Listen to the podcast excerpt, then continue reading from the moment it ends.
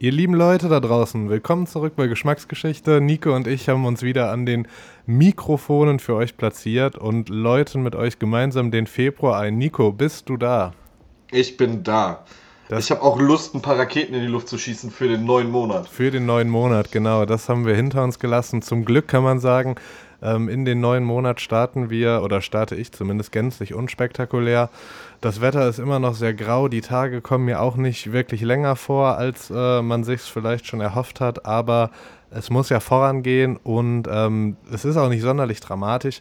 Denn wenn das Wetter schon nicht so gut ist, dann hat man wenigstens kein schlechtes Gewissen, die Zeit effektiv zu nutzen um Filme zu schauen, Podcasts zu hören und natürlich auch um jede Menge Bücher zu lesen. Und wer die letzten Wochen die Lauscher äh, schon ein bisschen gespitzt hat und äh, nicht ganz unaufmerksam war, der kann schon erahnen, was jetzt kommt, denn es geht mal wieder um das Buch und äh, ja, Nico, du, du, hast, du, hast, schon in der Vorbesprechung, wenn man das Vorbesprechung nennen kann, diese fünf Minuten, die wir vorher ein bisschen plaudern, ähm, gesagt, dass äh, oder deinen Unmut geäußert, dass wir schon wieder über das Buch quatschen, aber es geht jetzt in die heiße Phase und ich habe mir heute vorgenommen. Ja, Unmut will ich das jetzt auch nicht nennen, ne? So, so, das ist jetzt fies von Nein, mir. ist ja nicht Unmut im positiven Sinne. Du hast einfach so viel Bock, weiter hier Content im Sinne von äh, dem klassischen Geschmacksgeschichte-Content rauszuhauen, äh, dass du noch nicht mal für kurze Buchinfos innehalten möchtest. Aber äh, deswegen habe ich mir auch heute vorgenommen, nicht so wischiwaschi-Infos wie in den letzten Wochen rauszuhauen, sondern ein paar Hard Facts zu liefern. Oh, Denn ähm, genau, wie schon, wie schon angekündigt, es geht in die heiße Phase. Ähm, das Buch ist in der letzten Druckstufe. Also ich hatte hier jetzt schon den Probedruck oder ich habe den Probedruck hier gerade liegen. Das ist äh, so üblich, wenn man ähm, sowas macht, dass man von der Druckerei dann, sobald das erste Setting stimmt, einen Probedruck zugesandt bekommt und dann mal drüber schauen soll, was gefällt, was nicht gefällt, äh, dann die Änderungen anbringt und dann geht's, äh, wenn das alles akzeptiert wurde, etc., in die finale Druckstufe. Und da sind wir gerade, deswegen kann man sagen, dass es nun wirklich auf die Zielgerade zugeht. Und äh, ja, deswegen kann man heute, denke ich mal, ein bisschen Butter bei die Fische geben und für dich ist ja quasi auch so gut wie alles, was ich jetzt erzähle, neu. Deswegen ja. denke ich, werde ich auch dich damit hoffentlich nicht langweilen. Und Nein. du kannst dich ein bisschen drauf einlassen. Ja, auf jeden Fall, natürlich. Ich freue mich auch drauf. Okay. Da. Da bin ich beruhigt. Ähm, und ihr da draußen, ihr könnt euch kaum wehren, außer ihr schaltet halt ab. Aber das hoffen wir natürlich nicht, denn äh, das kann man direkt schon vorab sagen mega, mega großes Dankeschön, wie ihr momentan fleißig die Episoden hört. Also gerade jetzt die letzte Episode. Ich weiß nicht, ob wir da mit ähm, Maggi den äh, Zahn der Zeit getroffen haben oder eben, keine Ahnung, sich die Leute gedacht haben, was gibt es noch Interessantes über Maggi zu berichten. Aber ihr seid sehr, sehr fleißig am Zuhören und das gefällt uns natürlich äh, mega gut. Deswegen macht gerne so weiter. Und äh, ja, deswegen hoffentlich interessiert euch auch das Gefasel jetzt über das Buch. Aber wie gesagt, mit den Hard Facts kann ich vielleicht den ein oder anderen oder die ein oder andere begeistern. Also erstmal vorab. Wie heißt das Buch? Da habe ich mich jetzt lange in den vorigen Episoden drum gedrückt, das zu sagen, weil ich irgendwie immer Angst hatte, dass sich doch noch irgendwas ändert. Aber eigentlich steht der Titel schon seit ein paar Wochen.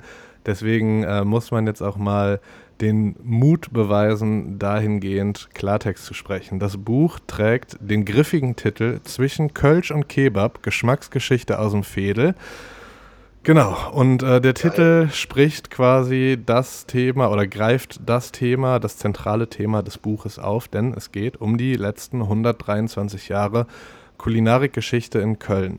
Deswegen zwischen Kölsch und Kebab, weil das quasi die zentralen Elemente sind, die, sage ich mal, in, dieser, in diesem Zeitraum ähm, Relevanz hatten und haben. Denn wir gehen natürlich bis ins Jahr 2023, in die Jetztzeit. Und ähm, genau, deswegen ist das der Titel und der wird sich auch nicht mehr ändern.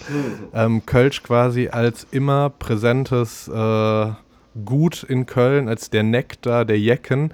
Äh, was man davon jetzt halten will als passionierter Biertrinker und Biertrinkerin, das sei mal dahingestellt. Kölsch hat ja so einen Ruf weg, aber es ist nun mal hier in der schönen Domstadt am Rhein ein, ähm, ja, ein Göttertrunk, ein wichtiges Element des städtischen Treibens und hat eben die Kulinarik schon vor 123 Jahren geprägt und tut es immer noch. Und äh, auch wenn da viel drumherum, davor und danach noch dazugekommen ist, äh, ist es eine Säule der Kulinarik und deswegen ist es im Titel so verankert.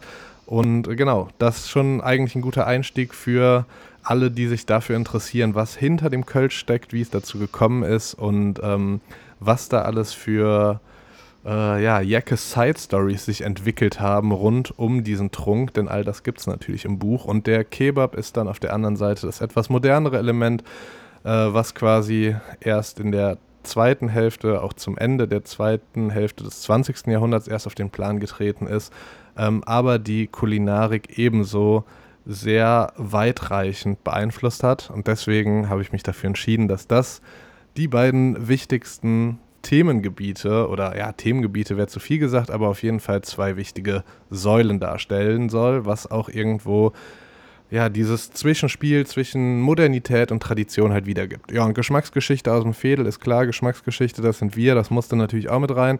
Und aus dem Fädel, das ist hier in Köln der, oder sind die Stadtbezirke, nennen sich Fädel. Ähm, das sollte aber auch den meisten ein Begriff sein. Soweit, so gut, Nico. Kannst du noch folgen? ich, ich kann noch folgen. Ich bin noch dabei. ich, will nicht, äh, ich will dich immer mal wieder hier äh, kurz zu Wort kommen lassen, damit ich nicht wieder in so einen Wortschwall gerate. Ja, das Problem ist, ich kann ja halt leider nicht viel dazu sagen und ich höre dir halt auch richtig gebannt zu. Ne? Siehst du, das, ist, so ist ja, also du kannst begeistert raunen die ganze Zeit. Dann weiß ich, dass du noch nicht eingeschlafen bist auf der anderen Seite. Na, ich bin da. Sorry, wenn ich nichts von mir gegeben habe. Ich weiß halt nie, wenn, wann ich Störgeräusche von mir gebe und wann nicht. Ach, du sagtest doch eben noch, äh, dein lautes Organ ist nicht zu überhören, deswegen äh, nutz, nutz es doch gerne. ja, okay. Okay, dann habe ich mir gedacht, ähm, weil ich hatte schon kurzzeitig überlegt, ob ich hier auch vielleicht irgendwie eine kleine Leseprobe oder so raushauen soll, ähm, aber ich wollte es auch dann nicht zu äh, langwierig gestalten und außerdem will ich auch nichts vorwegnehmen, was man eben noch im Buch erfahren kann und soll.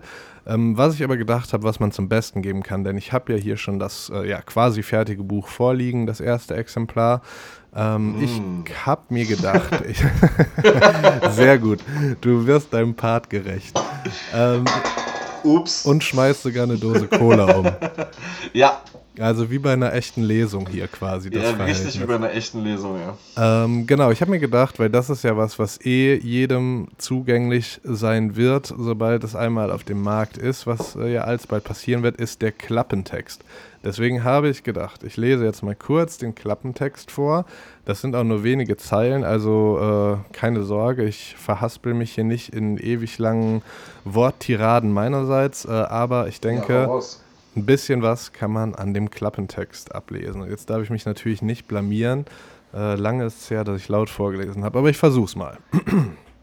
so.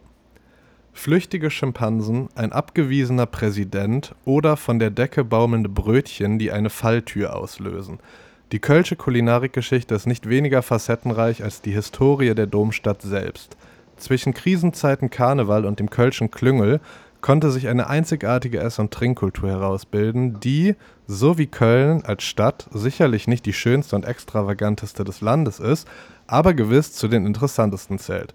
Die regionale Esshistorie wird in diesem Buch genauestens unter die Lupe genommen, um aufzuzeigen, wie sich der Speiseplan der Jecken entwickelt hat – Tradition und Modernität im Zusammenspiel ziehen vor allem eines nach sich. It blieb, nick, it blieb nix wie it war. Scheiße. Jetzt habe ich mich doch am Ende, wo es dann ins Kölsche geht, doch noch verhaspelt. Aber das ist es. Das ist der Klappentext. Nico, du hast die Chance, als erster einen Kommentar dazu abzugeben. Geil. Hype, Bock, Angriff. Ich, ich, ich habe ich hab wirklich Bock, mir dieses, dieses Buch komplett reinzuziehen. Also jetzt gerade Brötchen, die von der Decke hängen und eine Falltür auslösen. Also gerade ich als Rollenspieler, also Pen and Paper Rollenspieler, denke mir direkt so, hm, das ist so ein Kniff, den könnte man ja auch mal einbauen.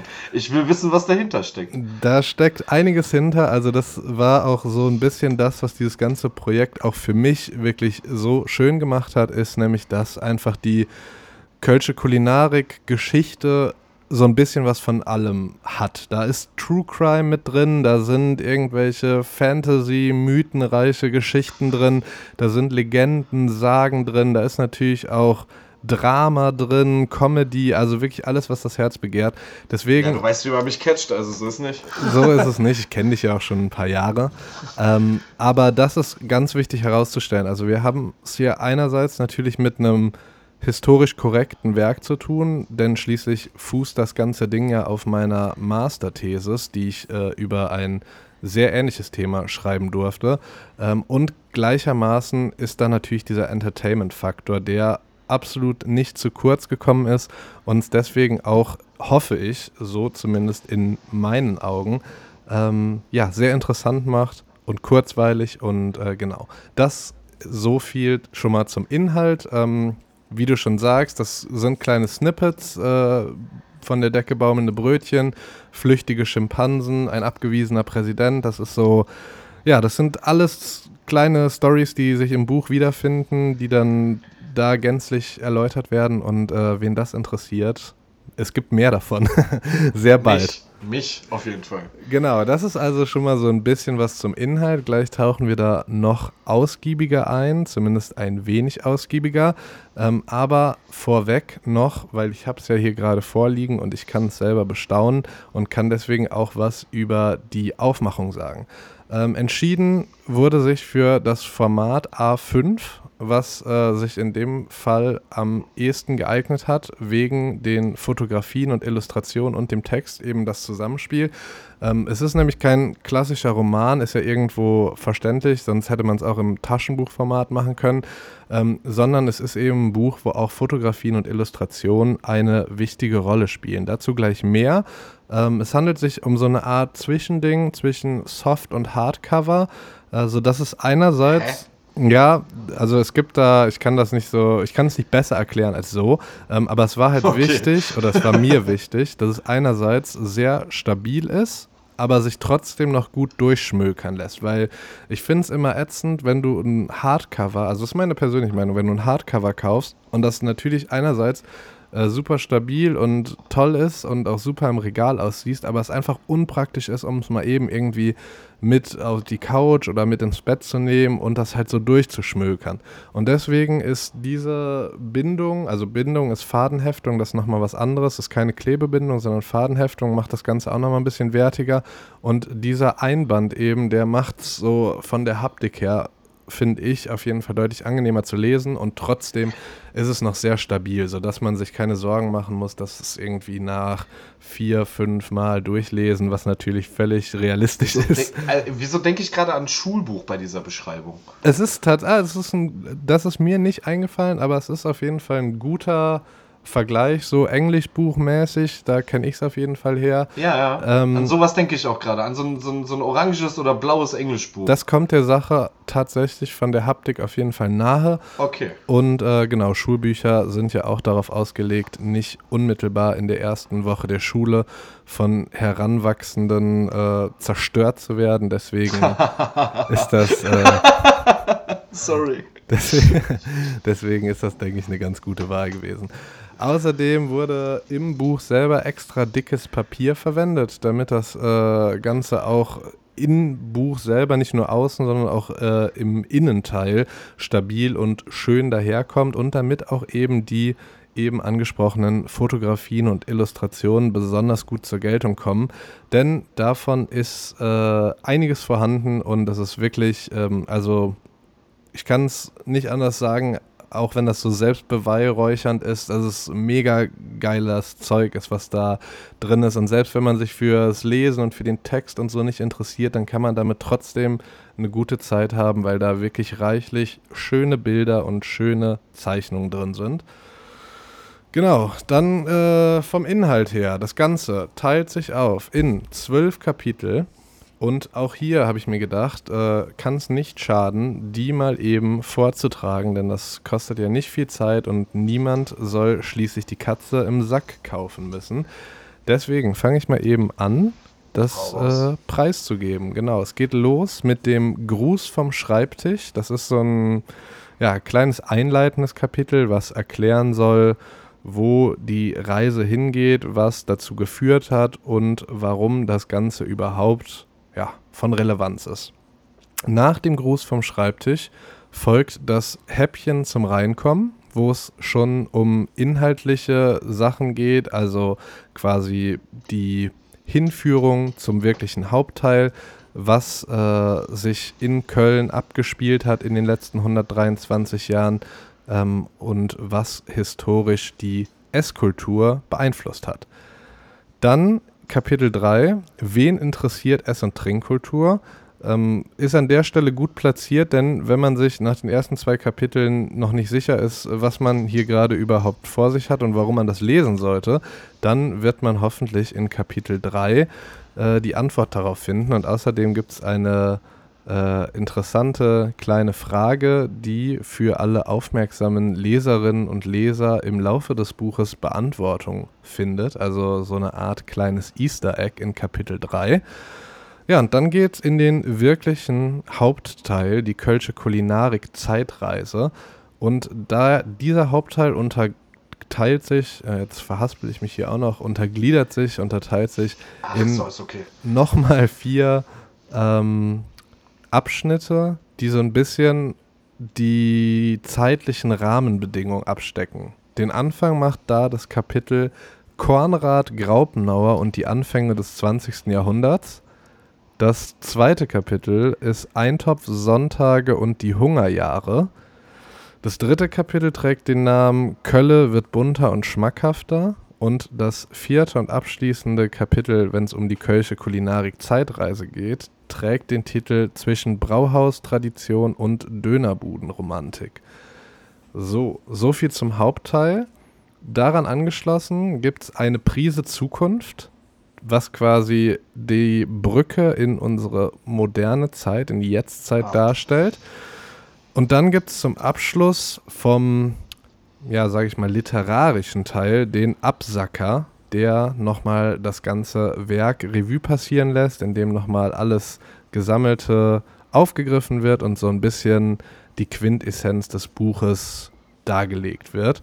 Ja, und dann gibt es, ähm, da will ich aber auch gar nicht mehr zu verraten, als nur kurz äh, angeschnitten, noch auf den Absacker folgend eine sehr, sehr feine Auswahl von Rezepten, die in dem Buch, die in dem Teil, quasi in dem geschichtlichen Teil des Buches äh, eine Rolle gespielt haben, gibt es in diesem siebten, also nee, in dem, Entschuldigung, elften Kapitel ähm, über Rezepte und äh, genau, da wird dann auch nochmal so ein bisschen dieses Zusammenspiel Tradition und Modernität ähm, dargestellt, in dem vielleicht eventuell traditionelle Rezepte modern interpretiert werden. Aber um das oh. herauszufinden, muss man natürlich das Buch kaufen, keine Frage. Natürlich. Und äh, ja, dann ganz langweilig gibt es äh, noch abschließend die Bibliografie. Ähm, was aber für alle diejenigen, die anzweifeln, dass das Ganze historisch korrekt ist, auf jeden Fall von Relevanz ist, denn äh, da kann man das alles nachvollziehen über mehrere Seiten, welche Werke und Quellen für diesen Schinken gesichtet wurden, damit der so zustande kommen konnte. Ähm, genau, und das ist der Inhalt. Ich hätte jetzt vielleicht noch mehr zu jedem Kapitel sagen können, aber will es mir eigentlich Nein. lieber verkneifen. Nein, denn lass mal, lass mal. das kann man alles herausfinden und äh, hinter allem steckt natürlich auch eine Geschichte. Also wenn euch irgendein Kapitel Fragen aufwirft, nur vom Namen her, dann äh, habt keine Sorge. Diese Fragen, diese Fragen werden dann auf jeden Fall im Buch selber geklärt werden. Ja, was gibt es noch zu sagen? Ähm, ich gehe davon aus, dass die Buchlieferung in den nächsten zwei Wochen eintreffen wird und dann wird schnellstmöglich der Verkauf losgehen. Das Einzige, was halt ähm, jetzt noch nicht ganz feststeht, sind die Vertriebswege. Also ich habe ja schon angekündigt, es wird auf jeden Fall einen Online-Vertriebsweg geben und außerdem sollen diverse Buchhandlungen in Köln, in meiner alten Heimat Morsbach und eventuell auch in Essen, wenn wir das äh, halt gestemmt bekommen, wenn wir das auch organisiert bekommen, sollen beliefert werden. Und deswegen seid ihr auch herzlichst eingeladen, dann dort einzukaufen, wenn euch denn das Buch anspricht, denn es äh, ist natürlich auch geil, diese kleineren Buchhandlungen zu unterstützen. Aber wie gesagt, es wird auch eine Online-Präsenz geben. Das heißt, man kann auch ganz gemütlich vom Sofa aus bestellen und kriegt es äh, mit besten Wünschen nach Hause geliefert, von mir persönlich eingepackt, denn das ist natürlich alles äh, klein, klein. Also hier steckt kein großer Verlag und nicht viel Geld hinter, aber ähm, das Produkt überzeugt euch hoffentlich trotzdem. Da bin ich mir aber eigentlich ganz sicher. Ähm, genau. Sind die Dinger dann auch signiert? Wer das möchte, also ja, nee, keine Frage. Da, da will ich mich nicht vordrücken, aber ich will auch niemandem jetzt irgendwie keine Ahnung. Einfach nur zur Kontrolle, ob du deinen Namen schreiben kannst. Ich, ich, ich mach's für jeden, der das möchte. Und ähm, genau, jeder, der das nicht möchte, braucht sich nicht fürchten davor, dass auf einmal mein Name dann nochmal drin steht. Äh, deswegen, aber ja, klar, gerne.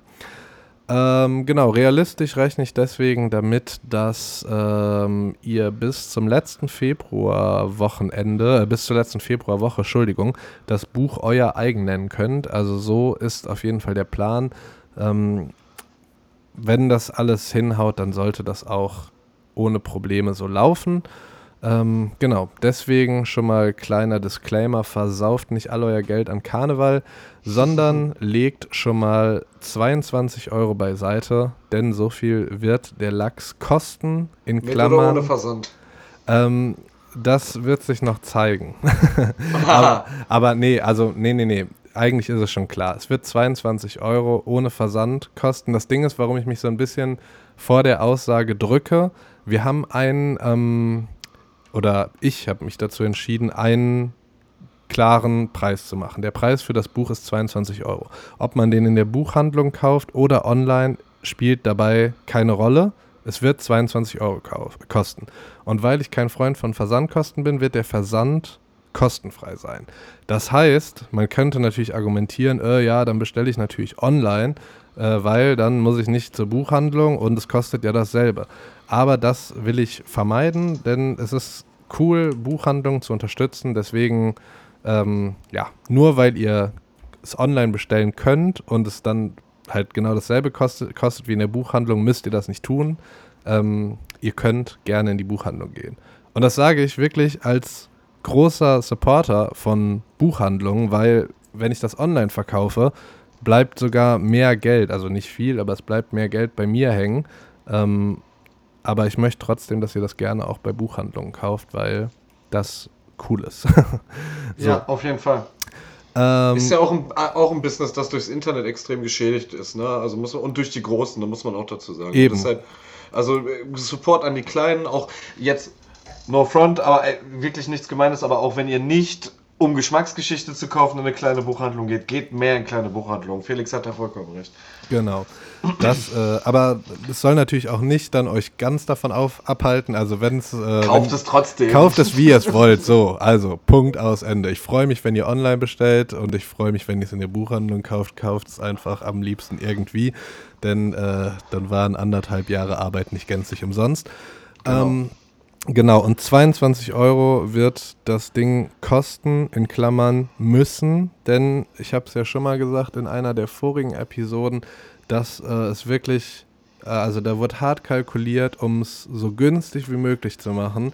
Ähm, und da wird jetzt, also man muss mir das nicht glauben, aber ich äh, sag's besten Gewissens, dass äh, da nicht viel Geld mitgemacht wird, denn es ging wirklich darum, dass möglichst viele Leute dieses Buch halt kaufen und in den Händen halten und wir haben da Bock drauf, dass halt viele von euch das kaufen und ich kenne mich da selber gut genug, dass wenn irgendwie so ein Buch keine Ahnung, an die 30 Euro kostet oder noch mehr, dass man dann drei, viermal überlegt und äh, ich hoffe, dass 22 Euro ein Preis ist, wo sich ist okay. äh, viele mit anfreunden können. Es war lange die Überlegung, es irgendwie noch unter die 20-Euro-Marke zu bringen, aber dann wäre halt leider, ja, wäre da nicht mehr wirklich was zu holen und dann läuft man schon fast Gefahr, dass man irgendwie miese macht und das wäre jetzt auch schon irgendwie scheiße, weil das ja alles auch in Vorkasse und bla bla bla. Ich will jetzt nicht hier so über Finanzen so viel reden, aber ja, 22 Euro. Ist auch alles vollkommen, richtig, äh, vollkommen in Ordnung. Sollte ein guter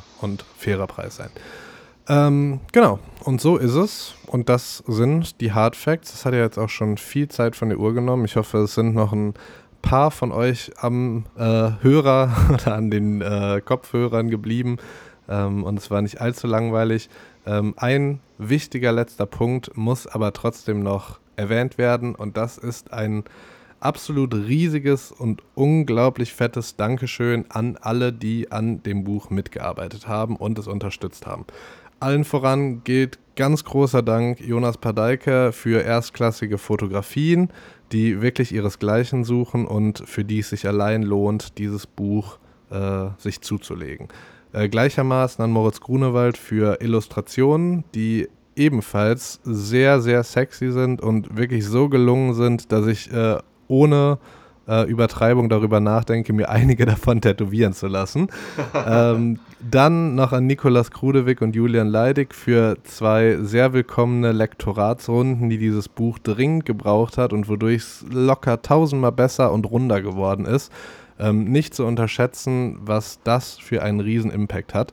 Und letztlich natürlich auch an dich, lieber Nico, denn auch wenn deine Mitarbeit am Buch vielleicht passiver Natur war, hast du letztlich dafür gesorgt, dass es überhaupt erst so weit kommen konnte, denn ohne dich hätte ich Geschmacksgeschichte aller Voraussicht nach gar nicht weiterführen können und äh, es hätte dann auch logischerweise kein Buch gegeben. Deswegen darfst auch du dich von mir gedrückt fühlen und dir auf die Schulter klopfen, äh, denn auch dein Verdienst ist dieses Buch.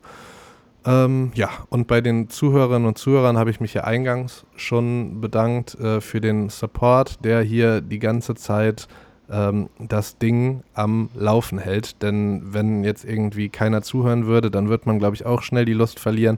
Aber gerade wenn so eine Episode wie letzte, ja, verletzt vor zwei Wochen oder wann war die Maki-Episode, ähm, wenn das dann so gut ankommt, dann sind wir natürlich auch sehr happy und äh, haben auch weiter Bock, das zu machen. Und äh, ja, wenn ihr auch nur halb so viel Bock auf das Buch habt wie auf die Episoden, dann hat sich die ganze Arbeit jetzt schon gelohnt und äh, vielen, vielen Dank auch an dieser Stelle. Und jetzt höre ich mal auf, denn äh, schließlich habe ich hier keinen Oscar oder so bekommen, äh, sondern es geht nur um das Buch. Aber ja, das, die Danksagung darf auf jeden Fall nicht fehlen und die ist mehr als angemessen. Ähm, genau, deswegen Soweit, so gut, Nico. Ja, es ist ja auch dein Baby, ne? Also muss man ja auch dazu sagen. Ne? Also ist ja alles vollkommen in Ordnung. Und äh, stellvertretend bin ich jetzt mal so frech, weil diese Menschen ja alle jetzt gerade, die du erwähnt hast, bis auf äh, äh mir jetzt gar nicht hier anwesend sind, äh, machen wir doch gerne für dich. das ist äh, sehr zuvorkommend von dir. Also ja, es ist wirklich nicht zu unterschätzen. Ich will jetzt nicht, nicht mich schon wieder reinsteigern, aber es ist nee, nicht ey. zu unterschätzen, wie viel wie viel Arbeit da drin steckt und wer da alles äh, wirklich viel, viel gemacht hat. Deswegen, ja. Ja, aber das, Lasst das euch überraschen. Das merkt man, wie du drüber redest. Und also ich freue mich, ich bin hyped. ja, ich auch. Also man hätte auch niemals gedacht, dass es dann doch langfristig, oder was ist langfristig, aber über die Dauer so lange halt Zeit in Anspruch nimmt, bis es dann wirklich erscheint. Aber es ist jetzt absehbar und hoffentlich wenn wir vielleicht in der nächsten Episode, vielleicht ist es dann schon am Markt, vielleicht ein paar Tage später, aber vielleicht. Ja. Hoffen wir mal. Hoffen wir es. So, und jetzt äh, wollen wir natürlich auch noch zu dem Teil äh, des Podcasts kommen, der wirklich auch Teil des Podcasts ist.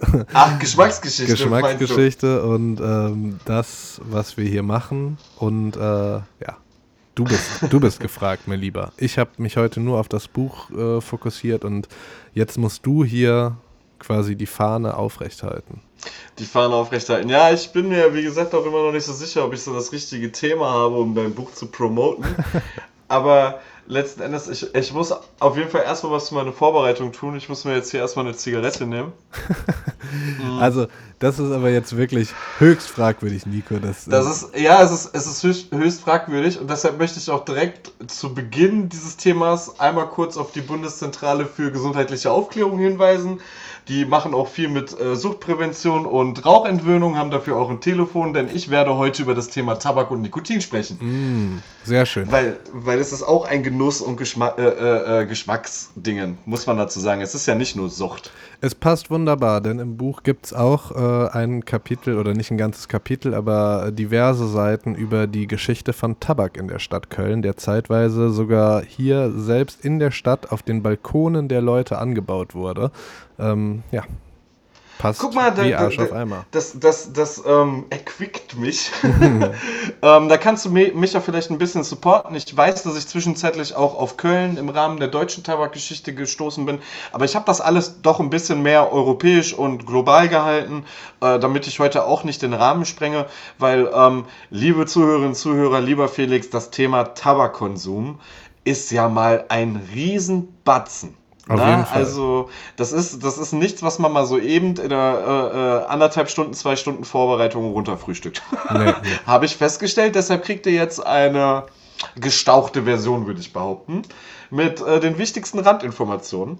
Und zwar so eine Sache, was denkst du denn, wie, nee, das darf ich dich nicht fragen. Du bist sowieso so, so, ein, so ein Historiker, das geht schief. Ich sag's direkt von Anfang an. Also in, in Europa ist es so, dass im Gegensatz zum Alkohol der, der Tabak sich eigentlich erst relativ spät etabliert hat. Mhm. Ne? Also eigentlich erst so in der frühen Neuzeit. Mhm. Weil der Tabak stammt aus Amica. Wie bitte? aus Amerika. Ach so, Amerika, okay. Amica. Amica, ja. Und ähm, äh, es wird halt auch gesagt, gerade in der, ich bin öfter darauf gestoßen, dass halt auch schon geraucht wurde, also in dem Zusammenhang mit Tabak, dass auch schon geraucht wurde, seitdem es das Feuer gab im Prinzip. Mhm. Aber dann halt nicht unbedingt auch Tabakpflanzen geraucht wurden, sondern auch andere ähm, Pflanzen. Ähm, und äh, was man ganz klar sagen kann, dass, dass sich das Rauchen ähm, in den, in den ersten äh, Urvölkern der äh, auf dem süd- und nordamerikanischen Kontinenten ähm, etabliert hat. Und man sagt, dass der Grund dafür äh, die Priester-Schamanen in den Urvölkern äh, waren, die gewisse Rauchrituale durchgeführt haben, ähm, wo auch Tabakpflanzen dann verbrannt wurden in den Kräutermischungen, die, die dann für diese Rauchproduktion genutzt wurden. Und ähm, man sagt auch, dass äh, für ähm, Einführungsrituale und ähnliches ähm, ein Gebräu aus ähm, der Tabakpflanze erstellt wurde, welches dann die Einzuweihenden ähm, in irgendwelche Riten, äh, äh, Kriegerbunde und was weiß ich nicht, ähm, das Gesöff dann zu sich genommen haben. Und ähm, die Ureinwohner haben wohl diesen Tabak dann irgendwann auch einfach geraucht, gekaut, getrunken, geschnupft ähm, für nicht religiöse, Schrägstrich, äh, ähm, rituelle Zwecke. Ja. Und zwar einfach aus dem reinen Genuss und natürlich auch äh, ähm, für, den, für den Suchtstoff. Und ähm, der Konsum fand damals auch schon in verschiedensten Formen halt statt, wie ich das schon gesagt habe, geraucht, gekaut, getrunken, geschnupft. Die haben ähm, zum Beispiel den Tabak in ähm, Strohhalme, also die getrockneten Tabak, äh, Tabakblätter zerbröselt in Strohhalme reingestopft und die dann angezündet und geraucht. Die hatten schon Pfeifen. Ähm, wie gesagt, die haben diesen Saft auch produziert, die haben den zu Pulver gemahlen und auch mit ähm, Kreatin gemischt, dann ähm, um den um den zu schnupfen. Und ähm, die haben auch schon Tabakblätter in Tabakblätter gerollt. So eine Art Vorläufer der Zigarre. Mhm. Aber man war flexibel, kann man sagen. Ja, man war auf jeden Fall flexibel und das äh, war anscheinend auch gängig. Und ähm, nach Europa ist das ganze Thema halt mit Christopher Columbus gekommen, ne? Mhm. 19, äh, 1492 äh, rübergesegelt und angeblich hat er wohl auch äh, Rauchware wieder mitgebracht und äh, das dann als ähm, neue Entdeckung mitpräsentiert. Und letzten Endes etabliert hat sich halt wirklich durch, die, durch den Schiffsverkehr, ähm, also das auch nachweislich, dass die, ähm, dass die Matrosen halt den, den Tabak mitgebracht haben und ähm, sich das dann erstmal in den, in den ähm, äh, Seestädten auf dem europäischen Kontinent äh, verteilt haben. Und äh, ja, die fanden den Tabak auch gar nicht so schlecht. Also die, in Europa hat Tabak auch direkt Fuß gefasst. Rauchen war eine geile Geschichte. Vor allem, weil es halt auch äh, schon damals irgendwie klar war, hm, sorgt irgendwie dafür, dass ich ein bisschen weniger Hunger habe. Das werden wir gleich auch nochmal hören. Betonung liegt auf wahr, ne? Rauchen war eine geile Geschichte. Das ist natürlich genau. heute schon genau. längst. Genau Da komme ich auch noch gleich zu, Rudi. Wunderbar. Hey, komm, nimm mir doch nicht den Wind aus den Nein, Segeln. mach, doch grad- also hör doch auf. wo ich, wo ich gerade über Schiffsverkehr spreche, da bin ich noch voll in Fahrt. So, ähm, und es ist halt auch so, dass äh, 1560 das erste Mal seine Medizin, also die medizinische Wirkung von Tabak erforscht wurde und somit halt auch Inhaltsstoffe an den Tag gebracht wurden. Und ähm, das Ganze hat wohl äh, der französische Diplomat, der am portugiesischen Hof damals tätig war, äh, Jean-Nicole de Villemont, weiß ich nicht, ob ich das jetzt richtig ausgesprochen habe, ähm, hat den, hat den das erste Mal wirklich erforscht, also die Wirkung und die Inhaltsstoffe und ähm, naja, so sind wir dann auch zu dem Nikotin gekommen. Na? Also der Wirkstoff Nikotin ist auf den Jean-Nicole de Villemont. Ich weiß Ja, ja, man weiß, was, ja, was du meinst. Man weiß, was ich meine. Ähm, aber die ganze Sache ist natürlich auch, ähm, da wo auch ein großer Hype ist, um solche Sachen gibt es ganz oft auch Verbote, wo wir uns auch im Klaren sind, dass die total nicht gut funktioniert haben. Aber ich habe gedacht, ich führe es mal einfach auch mal mit auf. Nämlich fünf- 1575 war es dann so, dass die mexikanische Kirche meinte, dass das eine heidnische Sitte ist und ähm, hat es dann ähm, versucht zu verbieten, was auch nicht wirklich wirksam war. Ähm, äh, Mitte des 17. Jahrhunderts gab es auch Tabakverbote in äh, deutschen und österreichischen äh, Fürstentümern. Äh, auch nicht wirklich durchsetzbar. Ähm, in Russland, China, Japan und in der Türkei zu dieser Zeit sah es aber ein bisschen anders aus, weil man muss dazu sagen, zu der Zeit waren die halt irgendwie den Kolonialmächten und sowas nicht so gut gesonnen. oh, den historischen Kontext kann man sich dazu ja gerne mal reinziehen. ähm, und die haben halt gesagt, so, das, das darf man jetzt, das darf man überhaupt nicht zulassen. Die Verbreitung von Tabak in unseren Ländern geht überhaupt nicht und die sind da schon massiver gegen vorgegangen, auch mit Haftstrafen, Todesstrafen und, und, und. Zuchthaus, was weiß ich nicht, was die da durchgezogen haben. Also da habe ich wirklich die, wirklich schlimme Sachen gelesen, ähm, wie das verfolgt wurde. Ähm, ja, und hat aber irgendwie auch nichts gebracht. Na, also bei denen ist es dann auch früher oder später so geworden, dass, die, dass der Tabak sich bei denen etabliert hat. Und äh, 1750 war es ähm, auch so, dass ähm, Tabak in Deutschland eigentlich sich schon in der Gesellschaft komplett durchgesetzt hat. Also dass, dass, dass es äh, äh, in, in obersten Häusern und äh, ärmsten Häusern eigentlich vorgekommen ist. Und äh, das Ganze lag eigentlich nur daran, dass, dass der so gut kultivierbar war in Europa und ähm, halt auch günstig war. Und wie du es gerade schon angesprochen hast, es halt auch einfach war, sich seinen Tabak zu Hause zu ziehen.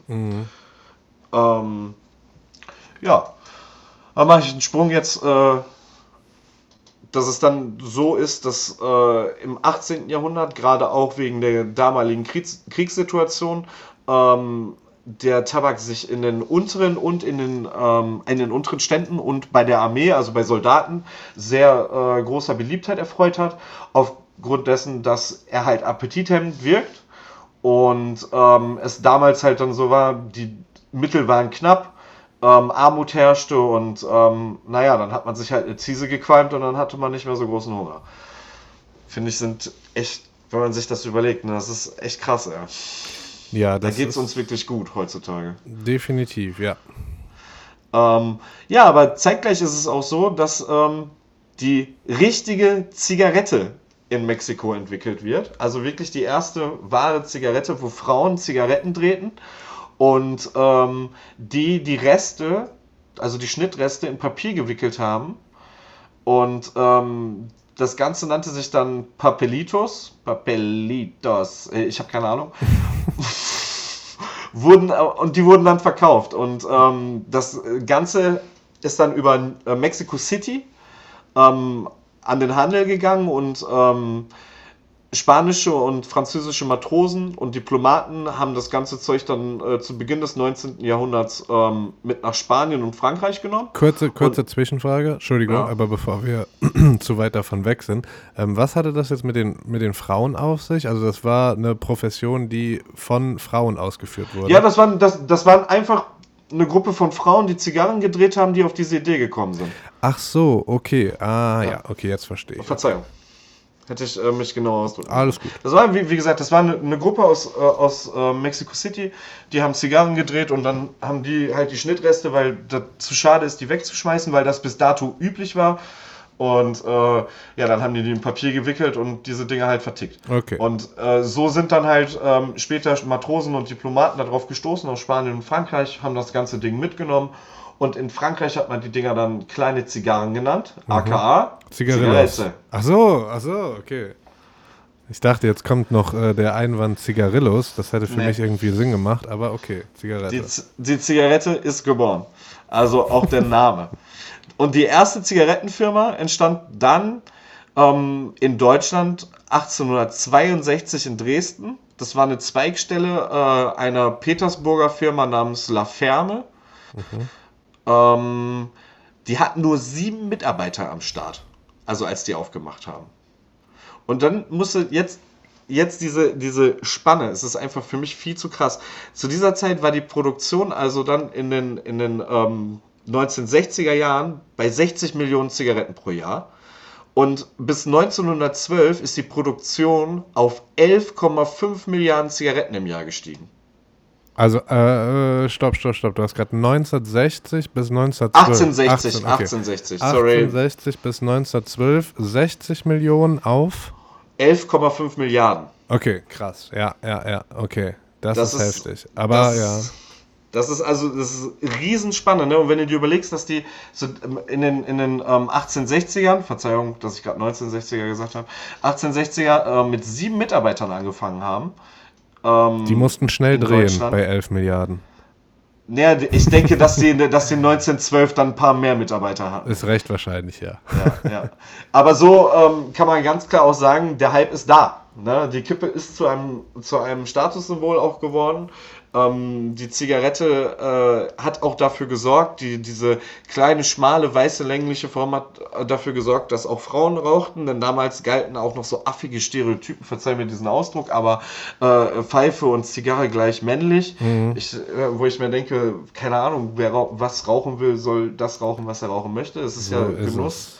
Ne, so, du kannst als Typ auch einen Cocktail trinken und als Frau ein Bier. Also, ich finde, sowas ist nicht geschlechtsgebunden. Aber naja, das, damals war die Welt leider noch so. Ähm, und leider war damals Rauchen auch noch ein äh, Statussymbol. Und ja, in den goldenen 20ern ist es ja auch so gewesen, dass ähm, Rauchen ähm, sowieso zum guten Ton gehört hat und damit dann auch so dieses stylische Raucherequipment dazu gekommen ist. Weißt du, die, die so fancy Feuerzeuge, Kippen-Etuis, die äh, so aus, äh, aus Silber, die dann mit, mit, ähm, mit äh, schönen Mustern beschlagen sind und all solche Sachen. Das ist dann, ist dann in dieser Zeit aufgekommen. Und ähm, ja, Rauchen ist halt dann wirklich, das hat zum guten Ton gehört, ne? Man hat überall geraucht. Ja. Und ähm, naja, in, in den USA war es so, dass die Produktion und der Konsum halt stärker als in Deutschland wuchs. Ähm, dort sind aber auch andere Tabakmischungen erfunden worden, neue Tabakmischungen, die auch ähm, international gemischt haben. Ähm, zu Beginn war da der American Blend, ähm, welcher mit einem Tabak aus Virginia, Burley und türkischem Tabak gemacht wurde. Da siehst du, die Türken haben, konnten sich auch nicht widersetzen, Tabak herzustellen. ähm, Nicht ist, widersetzen. Ja, äh, sie haben ja, sie haben ja versucht, den Tabak zu, bei sich zu, zu, zu blockieren. Es ist auch so, dass ähm, äh, Russland, Japan und China sich da auch nicht querstellen konnten. Bei denen ist es auch so, dass denen zum Beispiel der deutsche Tabak und der britische Tabak viel zu stark war und äh, sie dementsprechend halt ihren weicheren Tabak angebaut haben. Ähm, und naja, dann haben die halt, äh, bei den Amerikanern ist es halt so gekommen, dass die halt auch noch neue Mischungen dann entwickelt haben, also auch so Mischverhältnisse zwischen verschiedenen Tabaksorten, um einen neuen Geschmack zu entwickeln, ein neues Produkt zu haben. Und ähm, irgendwie, was ich überhaupt nicht verstanden habe, dass die in 14 Bundesstaaten zeitgleich zur Prohibition, Prohibition versucht haben, den Tabakkonsum zu verbieten. Das hat, das hat überhaupt nicht funktioniert. Ja, Also- gut, Pro Prohibition hat ja auch schon nicht funktioniert. Ja, ja, also hat auch warum, schon nicht funktioniert. Warum soll man Ja. es dann nicht direkt auf ganzer Linie verkacken? Äh, Also äh, ich verstehe es nicht. Vor allem, also ich muss dazu sagen, man viele Raucher wissen ja auch, wenn man trinkt, dann greift man ja auch eher nochmal zu der Rauchware als, ähm, naja, äh, finde ich zumindest. Ja, Und, ja. Nein, w- w- weil irgendwie, finde ich, ist eine sehr dämliche Aktion gewesen. Aber ja, Prohibition hat ja auch nicht funktioniert. Du hast vollkommen recht. Ähm, naja, und in den 1930ern, äh, jetzt wirklich 1930ern, war Deutschland weltweit der größte Tabakimporteur. Hm. Wir haben nämlich äh, pro Jahr 100.000 Tonnen aus Griechenland, der Türkei und Bulgarien eingeführt. Aha. Und äh, zu der Zeit rauchten 80% aller deutschen Männer und 20% aller deutschen Frauen. Ja, krass. So, und äh, jetzt, jetzt kommen wir, gehen wir in eine Richtung, wo wir uns jetzt auch wieder ein bisschen auskennen. Ich meine, das Image des coolen Rauchers, das ähm, in, den, in den 80ern und anfänglichen 90ern in der Popkultur vorhanden war, das, das kennen wir alle. Äh, Lucky Luke. Der Marlboro-Mann. Der Marlboro-Mann. Couloir-Werbung. Äh, genau, der, äh, Zigarettenwerbung war omnipräsent und in Filmen, in, in Musikvideos, in es wird ja überall geraucht. Duke Nukem hat seine Zigarre in der Fresse gehabt und solche Sachen. Ne? Ähm, äh, es war ja normal, ne? Auch in Talkshows wurde geraucht, ne? Politiker haben in, äh, haben in der Öffentlichkeit geraucht. Helmut Schmidt ähm, hat genug für alle geraucht. Genau, also eigentlich brauchen wir alle nicht mehr rauchen. Der hat wahrscheinlich Tabaksteuer für äh, 20 Jahre hinterzogen. Äh, so, aber ich habe es gerade angesprochen. Lucky Luke, weißt du, seit wann der nicht mehr raucht? Oh, seit wann genau, weiß ich nicht. Ich weiß, dass irgendwann war dann so ein äh, Grashalm da. Ne? Ich, pff, keine Ahnung, ich würde jetzt schätzen. Oh, nee, ich lasse es lieber. Das ist ja was, wo so. man sich nur verschätzen kann. Jetzt, jetzt ist die Sache, irgendwann war da so ein Grashalm da. Die haben den schon in den 1980ern entwöhnt und 88 einen Spezialpreis von der WHO erhalten. Ach krass, ja, also fortschrittlich war man. War, war sehr fortschrittlich. Aber ähm, man muss ihn wohl zwischenzeitlich auch wieder rauchen lassen haben und dann wieder entwöhnt haben. Also er hatte schon Rückfälle, wenn ich das richtig verstanden Ist habe. Ist ja realitätsnah, ne? Sehr realitätsnah. Hatte wahrscheinlich zwischendurch ein bisschen Stress, weil er nicht mehr so schnell geschossen hat. Ähm, aber der das äh, ist schwammig, was ich jetzt gerade gesagt habe. Da äh, bitte ich auch um Verbesserung, falls jemand was Besseres weiß, sonst lassen wir dazu stehen.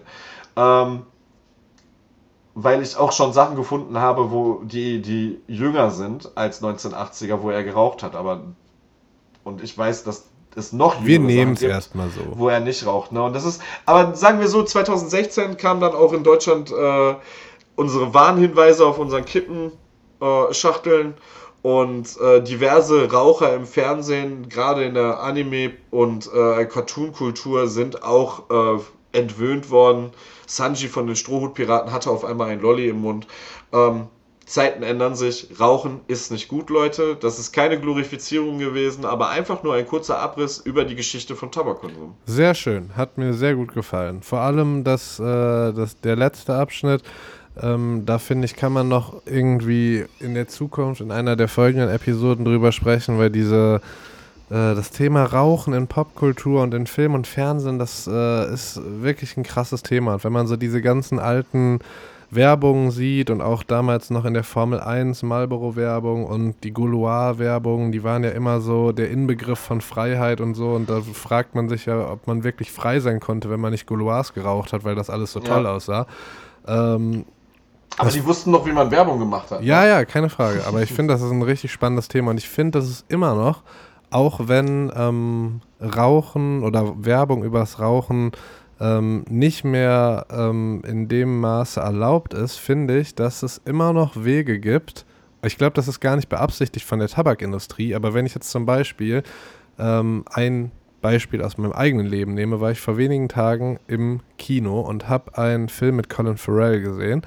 Und in diesem Film hat Colin Farrell auch äh, eine Kippe nach der anderen gequarzt und ich muss mich ja muss mir ja leider dieses Laster auch anhängen. Es ist zwar nicht mehr viel, was ich rauche, aber ähm, es ist schon noch immer präsent und ähm, man sollte es nicht machen und ich will es auch eigentlich nicht mehr so gerne, aber es ist halt einfach, ist die Sucht einmal da, kriegt man sie schwierig nur wieder los. Und nach diesem Film auf jeden Fall, worauf ich hinaus will, ähm, hatte ich dermaßen Lust zu rauchen, weil die das einfach so was von gut dargestellt haben, wie der da vorm Kamin sitzt in seiner Hütte auf irgendeiner irischen Insel und so ganz, ganz langsam und geschmackvoll eine Zigarette inhaliert. Und ich glaube, Leute, die nichts mit Rauchen zu tun haben, denken sich jetzt, was labert der, das ist doch komplett eklig. Aber wenn man das so selber halt irgendwie im System hat, dann spricht einen das schon an. Und ich weiß auch nicht, ob das so ja, ob man da nicht auch noch irgendwie einen Riegel vorschieben sollte. Aber dann ist natürlich auch wieder die Frage, künstlerische Freiheit ja, und so, nee, soll man alles sagen. verbieten? Ähm, ja, aber genau. Ich finde das Thema sehr interessant. Das ist alles, ja. was ich sagen will. Ähm, ich ähm, finde das eigentlich auch, ich muss ganz ehrlich sagen, gerade wenn du das erwähnst, ne, wenn wir jetzt einmal kurz in die Filmkritik gehen dürfen, gerade als stilistisches äh, Filmmittel, wenn dann, wenn du einen Charakter hast, der durchgehend raucht und solche Sachen, ich finde es finde ich es eigentlich, manchmal passt es halt auch sehr gut, ne? Zum Beispiel, wenn du jetzt einen Gangsterfilm guckst und der Gangsterboss oder Mafia-Boss hat dann so eine fette Zigarre in der Fresse, dann ist, das passt halt. Ja, schon. klar. Also, das ja? keine Frage. Das ist auch nicht der richtige Ansatz zu sagen, das ist dann nicht mehr erlaubt. Ähm, ja. Aber ich wollte nur sagen, dass das auch was mit einem macht, so. Ne? Ja, da hast du vollkommen recht, ne? Also, da wirst du direkt getriggert. so ist es. Ja, das ist halt aber auch Sucht, ne? Und wie gesagt, ne, den, den kleinen Disclaimer, wie gesagt, keine Glorifizierung, Leute rauchen ist scheiße. Wir haben beide dieses Laster.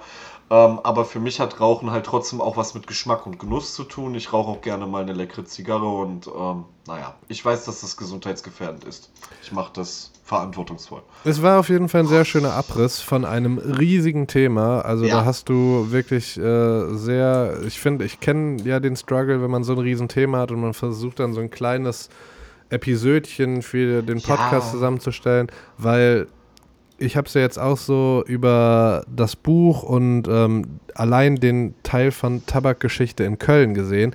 Da hat Werner Schäfke, ein äh, Autor hier aus der Region, hat da ein Buch drüber geschrieben, was ich auch als äh, Literatur für ähm, zwischen Kölsch und Kebab verwendet habe. Das heißt Blauer Dunst, vier Jahrhunderte, vier Jahrhundert, vier Jahrhunderte, genau, Tabakgeschichte in Köln.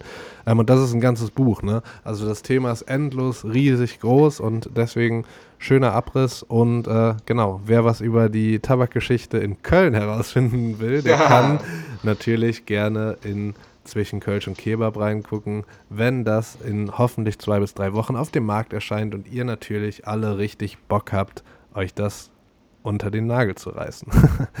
ja, und ansonsten, Nico, hast du noch, äh, hast du noch was für uns? Nö, dann nee. war's.